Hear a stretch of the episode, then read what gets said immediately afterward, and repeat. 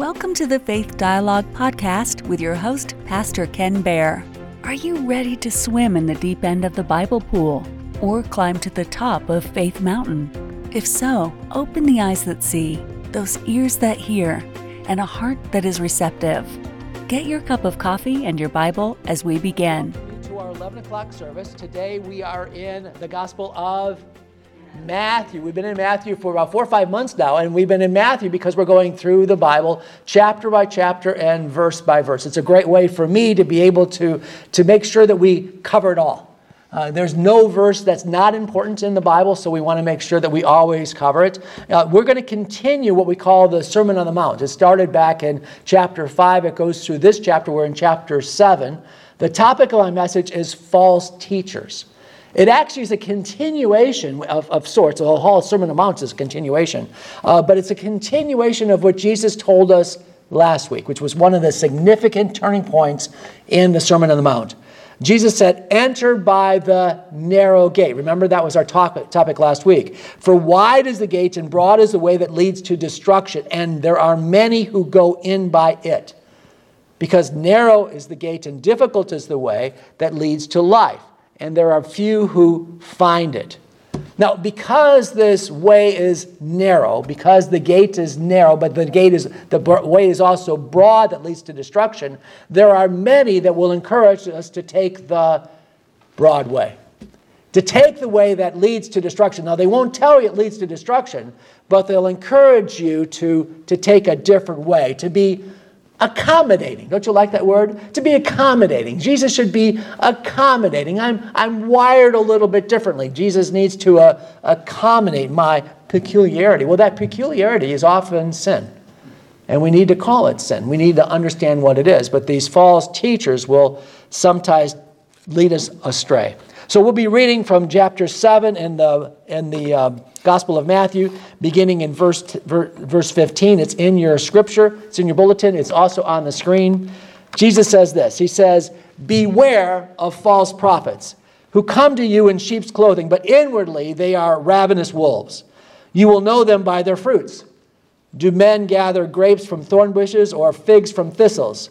Even so, every good tree bears good fruit, but a bad tree bears bad fruit.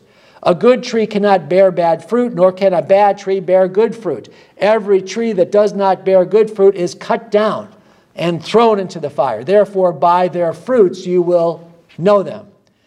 Jesus continues in verse 21. He says, Not everyone who says to me, Lord, Lord, shall enter the kingdom of heaven but he who does the will of my Father in heaven. Many will say to me in that day, Lord, Lord, have we not prophesied in your name, cast out demons in your name, and done many wonders in your name? And then I will declare to them, I never knew you. Depart from me, you who practice lawlessness. You know, since the time of the early church, and actually we can go all the way back into the Old Testament. And we can see the prophecies of Jeremiah and, and Daniel and Ezekiel and, and Isaiah. Um, there have been false prophets, false teachers, and we have been warned against them. Israel was warned against them, and we are warned against them. The, the apostles Peter and James and, and, and John and Paul all warned against false teachers. Jesus calls them wolves in sheep's clothing. And, and why are we warned? Well, Peter tells us this. He says, Because your enemy, the devil, prowls around like a roaring lion looking for someone to devour. So we know the source of this, the source of this teaching, the source of this, this falsehood, this untruth is actually coming from the pit of hell. That's where it's coming from. And it's a false teaching. Now, one of the reasons we need to be warned is because so many people want a broader, more accommodating way. Uh, they don't like the narrowness of, of what it means to follow Jesus. They, they want, as the saying, goes, they want to have their cake and eat it too. Does people still say that? Have their cake and eat it too. Do what that means? That means there, there are two things that are mutually exclusive, and you can't have them both. You can't eat your cake and then have your cake later to be able to serve to somebody else, right? You can't, you can't do that. You, you can't have this world and Jesus too. The saying we have is you can't act like the devil and still call yourself a saint. They're, they're mutually exclusive. It's, you know, it's kind of like, have you been to a Chinese restaurant where they say no substitutions, right? Yeah. In, a, in a Chinese restaurant, you have to order something from column A and then column B. Uh, but there's no substitutions. And we try to do that. So many people try to do that when it comes to the Christian life. They, they, want, they want to substitute holy for convenient or accommodating. You see, there's only one simple problem with this false teaching, and that is that it's a, it's a lie. It's not the truth. It's the broad way, the accommodating way that it actually leads, Jesus said, to destruction this message, this, this warning by Jesus that we have today, is echoed by the apostles. The apostle Paul, for example, writes to the Galatians. He says this He says, I am astonished that you are so quickly deserting the one who called you to live by, in the grace of Christ and are turning to a, a different gospel. Then he continues, he says, which is really no gospel at all. Evidently, some people are throwing you into confusion and are trying to pervert the gospel of Christ. Who are these? These are the, sh- the wolves that are in sheep clothing. They, they've come inside the church and they're trying to pervert the gospel. They're, they're, cha- they're giving you a different gospel. Paul says it's not the gospel at all. And the reason it isn't is because it's, it's some truth, but it's mixed with a, a lie. Likewise, John the Apostle writes, he says, Who is the liar but he who denies that Jesus is the Christ? This is the Antichrist who denies the Father and the Son. You know, at the, in the end times, there will be an Antichrist. We, we believe that. The Bible teaches that. There'll be somebody that will actually be inhabited by, by Satan. He'll be the last ruler. And he will be difficult to recognize as well. He, he will look like a, a wonderful person, somebody that, that can save the world, somebody that could be your friend, a world leader that finally gets it, but he's a wolf in sheep's clothing. Jesus says, Beware of those who come to you in sheep's clothing, but inwardly they're ravenous wolves. Now, the first step to combating these false prophets, at least to recognize that they're out there. If you don't know that they're out there, you're unaware. Sometimes you just go through life and not realize that there are people that are wolves in sheep's clothing. Now, why are they in sheep's clothing? Well, that's because they want to mingle with you.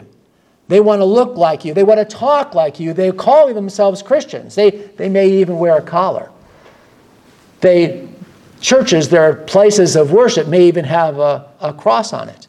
But you have to be very, very careful. Um, now, Jesus is not referring in these passages to other religions. He's not referring to Muslims or Hindus or Buddhists or those who follow Baha'i, uh, other religions like Satan worshippers or even atheists. Uh, they're really not the problem that Jesus is referring to because they're easy to spot. Uh, they're telling you they're not a Christian, so that we know who they are. Um, now, here's the thing no one, including these Buddhists, the Hindus, and Muslims and atheists, are going to heaven. We know that. And why is that? Because Jesus said, He is the way, the truth, and the life, and no one comes to the Father except through Him. You see, the problem with them is not that they're Christians, okay, not that they are not Christians, it's that they have sin. They have sin in their life, and the, and the promise that God made is that through Jesus Christ, our sins can be forgiven. But if they don't apply for that covering, if they don't understand who Jesus is, they die in their sins. The only acceptable sacrifice for our sin is, is Jesus. So, in, in talking about these Muslims and these Hindus and all these different people, have you, have you ever seen this sign? Have you ever seen? This is the most stupid bumper sticker I've ever seen in my life. I control myself when I come behind a car and they've got this sticker on it, this coexist. What is this supposed to mean? Is this supposed to mean somehow that all these religions are the same, that it doesn't matter what you believe as long as you're sincere about it, that's all that. No, you can be sincere and be sincerely wrong.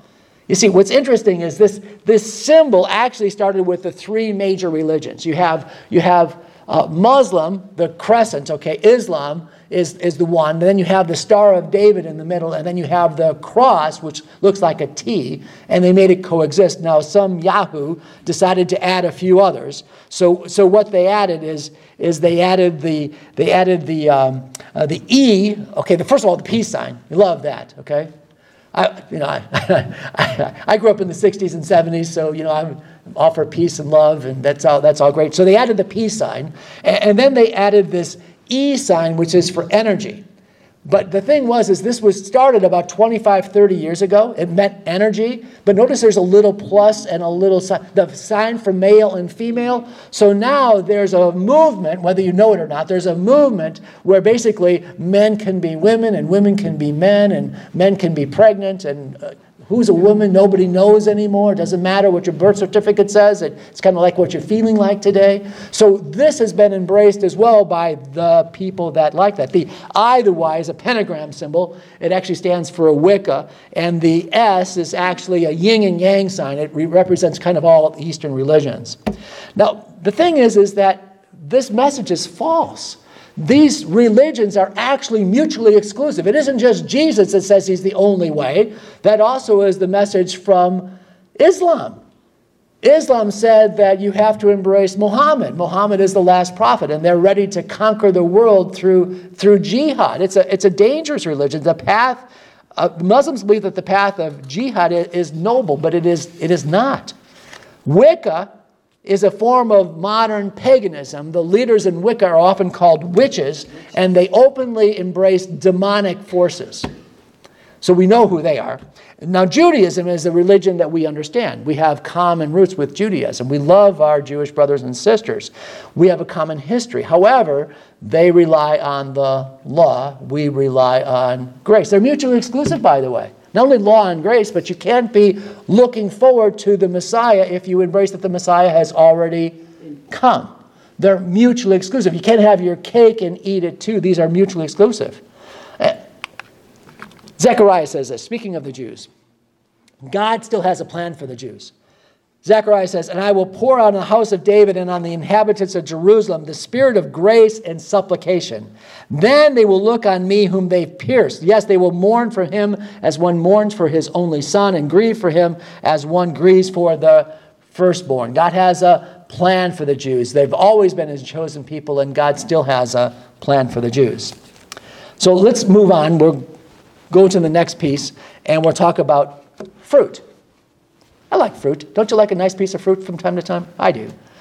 Jesus says this He says, You'll know them by their fruits. Do men gather grapes from thorn bushes or figs from thistles? This is a rhetorical question, by the way. You don't have to answer it. The answer is no. Even so, every good tree bears good fruit, and a bad tree bears bad fruit. A good tree cannot bear bad fruit, nor can a bad tree bear good fruit. Every tree that does not bear good fruit is cut down and thrown into the fire. Therefore, by their fruits you will know them. Thrown into the fire. This refers to the destruction that Jesus talked about with the broad way. That way looks good, it looks accommodating, but the end is destruction. This is referring to the false prophets. Jesus said, You'll know them by their fruit. Like I said, I like fruit. There's a lot of fruit in the Bible. There's a thing called the fruit of the Spirit. Fruit, one singular fruit of the Spirit, but there's nine fruits that are attached to it. And I love these. Paul says in, in Galatians chapter 5 that the fruit of the Spirit is love, joy, peace, patience, kindness, goodness, faithfulness, gentleness, and self control. Those are the fruits that we want to see from the outcoming, uh, the outgrowing of a person that's turned his life over to Jesus. This is, these are the fruit that I want my neighbors to have, right? This is the fruit that we want our children to have. This is what we want. And Jesus says you'll know these false prophets by their fruit. Oh, by the way, you know, Jesus talks about false prophets and we talk about false teachers. And the reason is, is because the, this word, this word in Greek uh, for false prophet is pseudo prophetess, pseudo prophetess. Okay, we know what pseudo means, means false and prophetess is the, the word, the operative word here. Now, a prophet often we think is somebody that's speaking oracles about what's going to happen in the future. And that is the role of the prophet, but it's actually a very, very minor piece of what they do. If you read through the prophets in the Old Testament, both the major prophets and the minor prophets, typically what they're saying is what God has already said. They're reminding the people, just like your, your pastor is, just like your common teachers are, or your, your teachers in the church are, of what God has already said. That's the role of the prophet. And Jesus is saying there are false teachers in the church, and you'll know them by their fruit. So here's my summary of the fruit. First of all, these false teachers, their fruit is rotten. Have you ever picked up a, a, a peach or a pear or an apple or a tomato. I love tomatoes. And you look at it, it looks beautiful, and you bite into it, and you have to spit it out. It, it is rotten. You can't tell sometimes from the outside how good the fruit is. The fruit is actually rotten. They encourage people to live immoral lives. This is what is meant by shameful ways in the Bible. Shameful means the way of immorality, the way of the flesh. When the Bible talks about the way of the flesh, it's talking about appealing to our sinful nature. It's the broad way that Jesus talked about. It's the broad way, it's the accommodating way. They take the love of God, these false teachers, and they, and they twist it. They say things like this God is so loving that he would never condemn anyone to hell.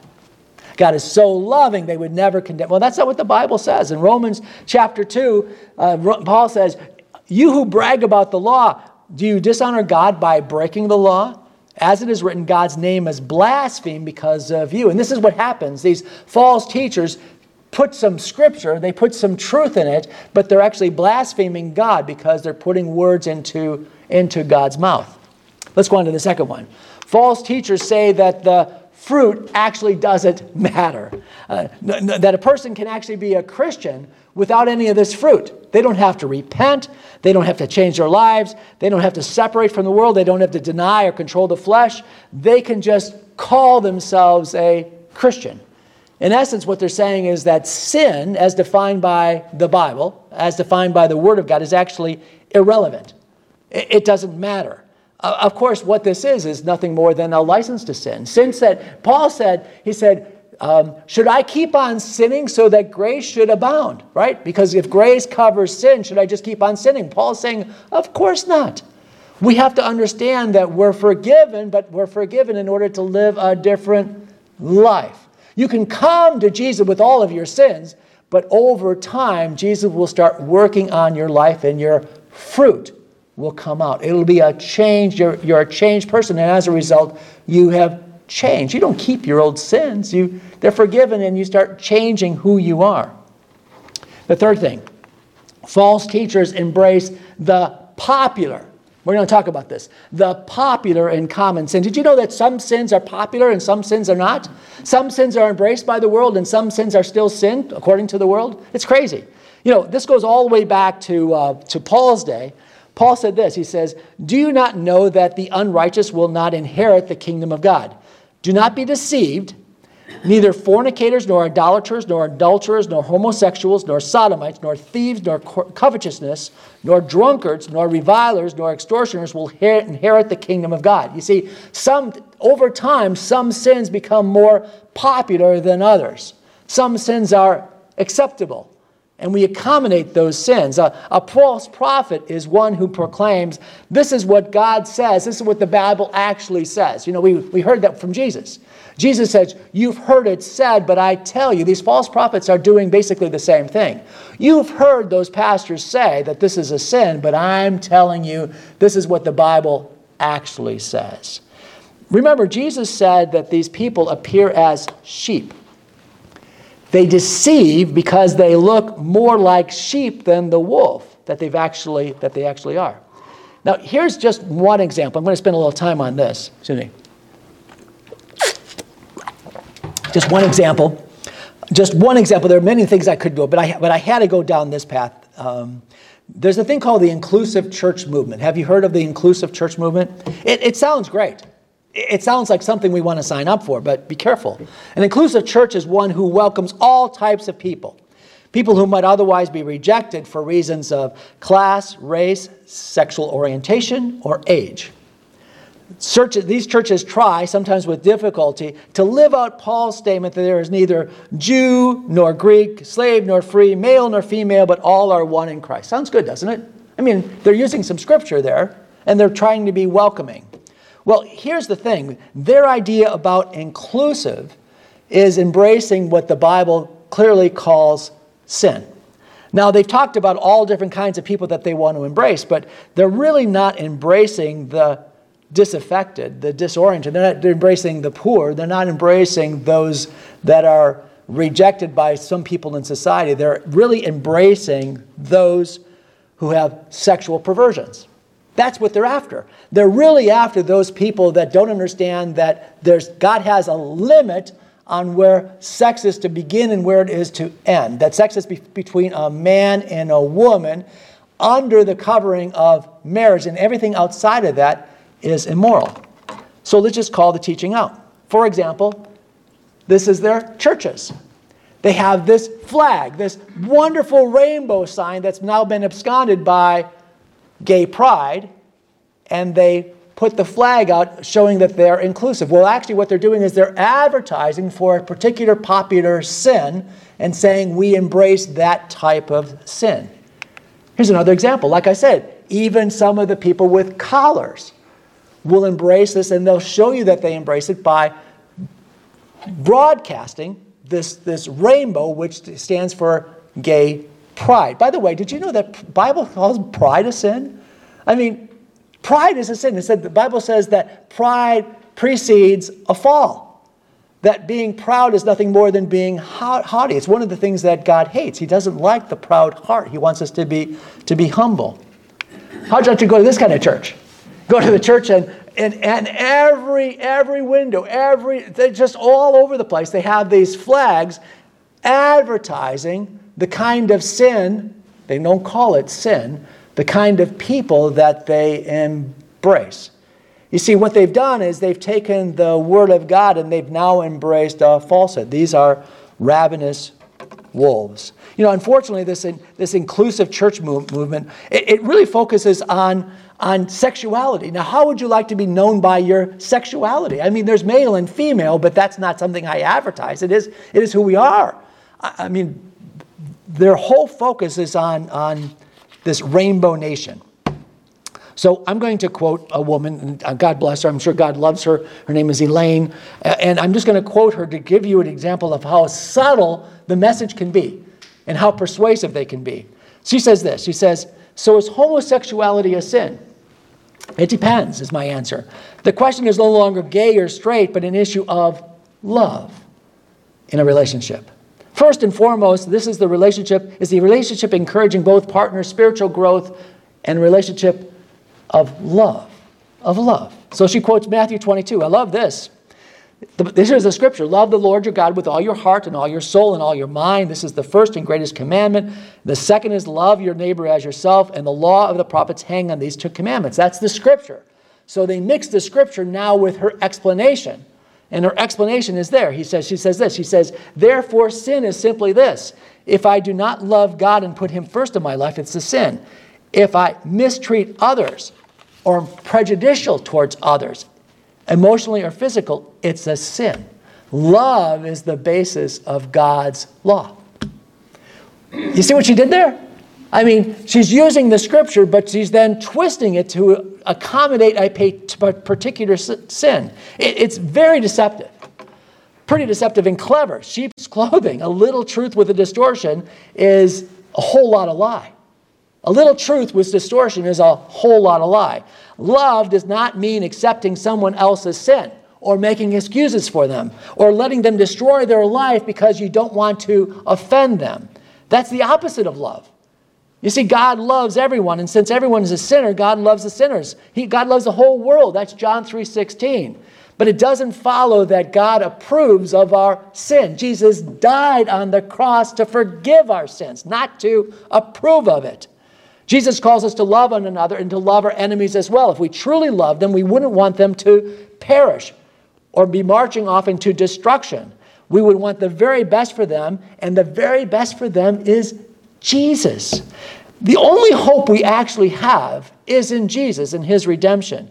The Bible says that we are to die to sin. In that essence, we are supposed to die to self. Regardless of what our urges are, regardless of what we feel God made us to do, we have to understand sin. You know, we understand this as mothers and fathers, as, as husbands and wives. We understand that we have children. And if a child lies to us, our job as a mother or a father is to correct the lie, not to embrace it. We don't want to have them approve of lying. Now, that doesn't mean we don't love them, but it means that our job as a parent is to correct them. Let's continue.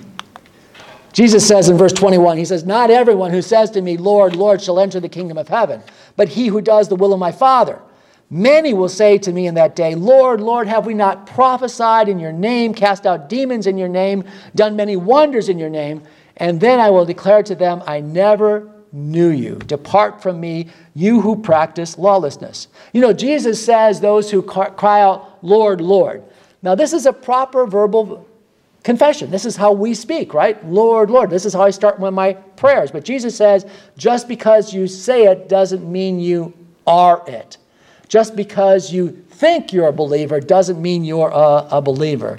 Jesus tells us that not everyone who refers to Jesus as Lord will enter the kingdom. Rather, it is those who do the will of God that are members of the kingdom. Those are those are the ones that are saved. Let's make sure we hear what Jesus is saying in the context. The context here is the false prophets. Jesus is referring to the prophets. They are the ones that are crying out, Lord, Lord. They're the ones that are saying, Lord, Lord, we've prophesied, we've cast out demons, we've done many wonders. But Scripture tells us something very important. Paul says to Titus, he says that Jesus saved us, not because of the righteous things we've done, Lord, Lord, casting out demons, prophesying in your name, doing all these different things. That's not what saves us. We're saved by His mercy. He saved us through the washing of rebirth and the renewal of His Holy Spirit. Now, Jesus in this is actually telling us something very alarming. And what he's telling us is it's, we can, it's possible to fool ourselves into thinking that we're actually the sheep of his pasture, that we're actually following Jesus when we're actually following one of these wolves in sheep clothing. Now, when Jesus says this, he says, he says, on that day, on that day, they will say, Lord, Lord. When, when the Bible in the New Testament says on that day, it's usually referring to the day of judgment. It's the day of, of judgments, the end times, when Jesus is coming back. On that day, they'll say this, but I'm telling you that they, I never knew you. And off to destruction they'll go. This is the day of the Lord. Jesus says there will be some that will complain. There'll be some that say, I, I thought it was okay. I thought I was in. I thought I was part of, part of the flock. Jesus says, Many will say to me in that day, Lord, Lord, have we not prophesied in your name, cast out demons in your name, and done many wonders in your name? You see, these things are very impressive in themselves, but don't be so impressed with the hocus pocus. Now, don't get me wrong, I've anointed many of you. I mean, that's one of the things we do. We anoint with oil, we pray, and we believe, and we see, we see healing. I, don't go put, pick a, I don't pick fights with the devil. I just don't do that. But I won't turn away from it either. We'll rebuke the devil when we need to.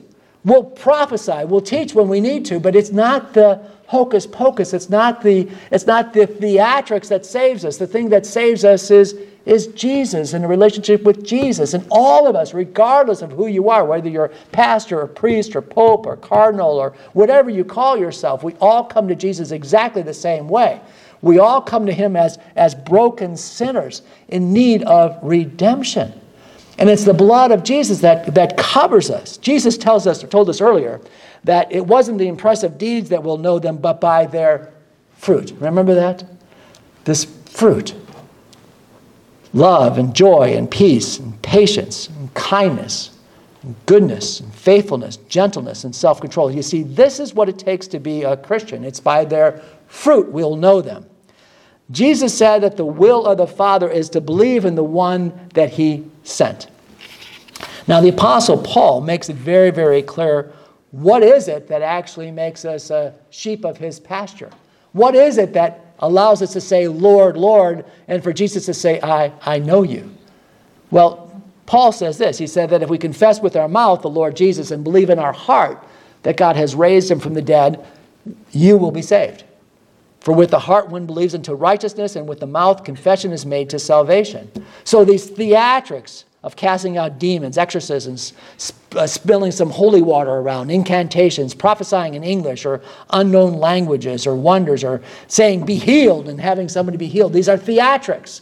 And even if the teacher, these false teachers are doing those things, they still could be false prophets because in their heart they may not be following the one true Lord. You know, as I mentioned, when Jesus says in that day, it's a sign of the end times. And in the end times, Jesus says this in Matthew 24. He says, When the Son of Man comes, will he find faith on the earth? That's a scary verse, isn't it? Just as I said, we were talking about the broad way and the narrow way. It says, few will find it. And that, that shakes me to my core. Few will find it. How few is few? When Jesus says he's going to come back at the end times, and will he even find faith on the earth? This, this shakes me to my core, especially as a pastor. There's two things we need to remember. Jesus says, Take heed that no one deceives you, for many will come in my name, saying, I am Christ, and will deceive many. Two things we need to remember is this is first of all, this passage from verse 15 all the way to 23 is talking about false prophets. Don't be worried. If you know Jesus as your Lord and Savior, your salvation is secure. Bible says that no one can t- snatch you out of his hand. Just stay on the path, continue to understand who Jesus is. Continue to die to self and live for, for God. Secondly, false teachers and false prophets have, have always existed. They've always carried on their destructive work, and they will continue all the way till the end. Second Peter says this, but there have also been false prophets among the people, even as there will be false, prophet, false teachers among you, who will secretly bring in destructive heresies, even denying the Lord who brought them, and bring on themselves swift destruction. Bible says that these teachings by these false teachers are destructive. They've destroyed entire denominations. Do you realize that? We have churches, we have denominations in this country that once stood for Jesus, that understood what the Bible was, that they preached the Word of God. They once were filled with Christian worship, but now they are void of the truth. And the reason they're void of the truth is because truth sprinkled with a little bit of lie is an entire falsehood an entire falsehood. Um, a little air, but it's still rotten. These false teachers have gone after and have achieved leadership positions in their churches and in seminaries. They become elders and deacons on Christian universities. Did you know that of the colleges that started in the United States, particularly those colleges that started 300 years ago, by the Puritans and by the Presbyterians and the Congregationalists and by the Episcopalians, they were Christian universities. Harvard and Yale were originally Puritan schools. Princeton uh, was started by Presbyterians. They had rich Christian heritages. We sent our men there.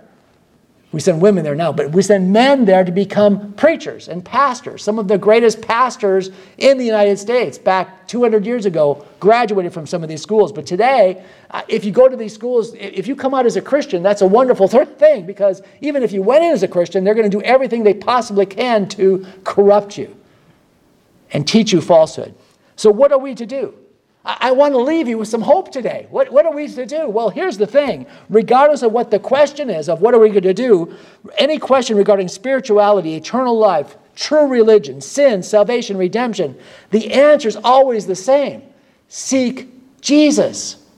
Jesus is the way, the truth, and the life. This is the closer we get to Jesus, the less likely we are to be misled by false teachers. Realize that they're out there. That's the first step. Realize that they're out there.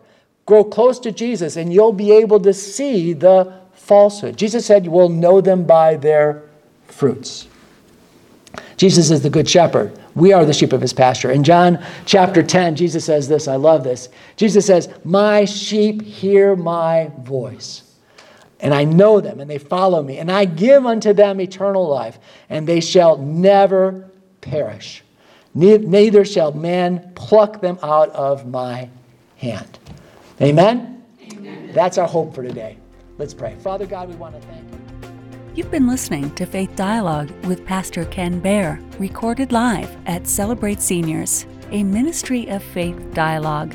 You can listen to or watch all of the recordings at Faith Dialogue by going to www.faithdialogue.org.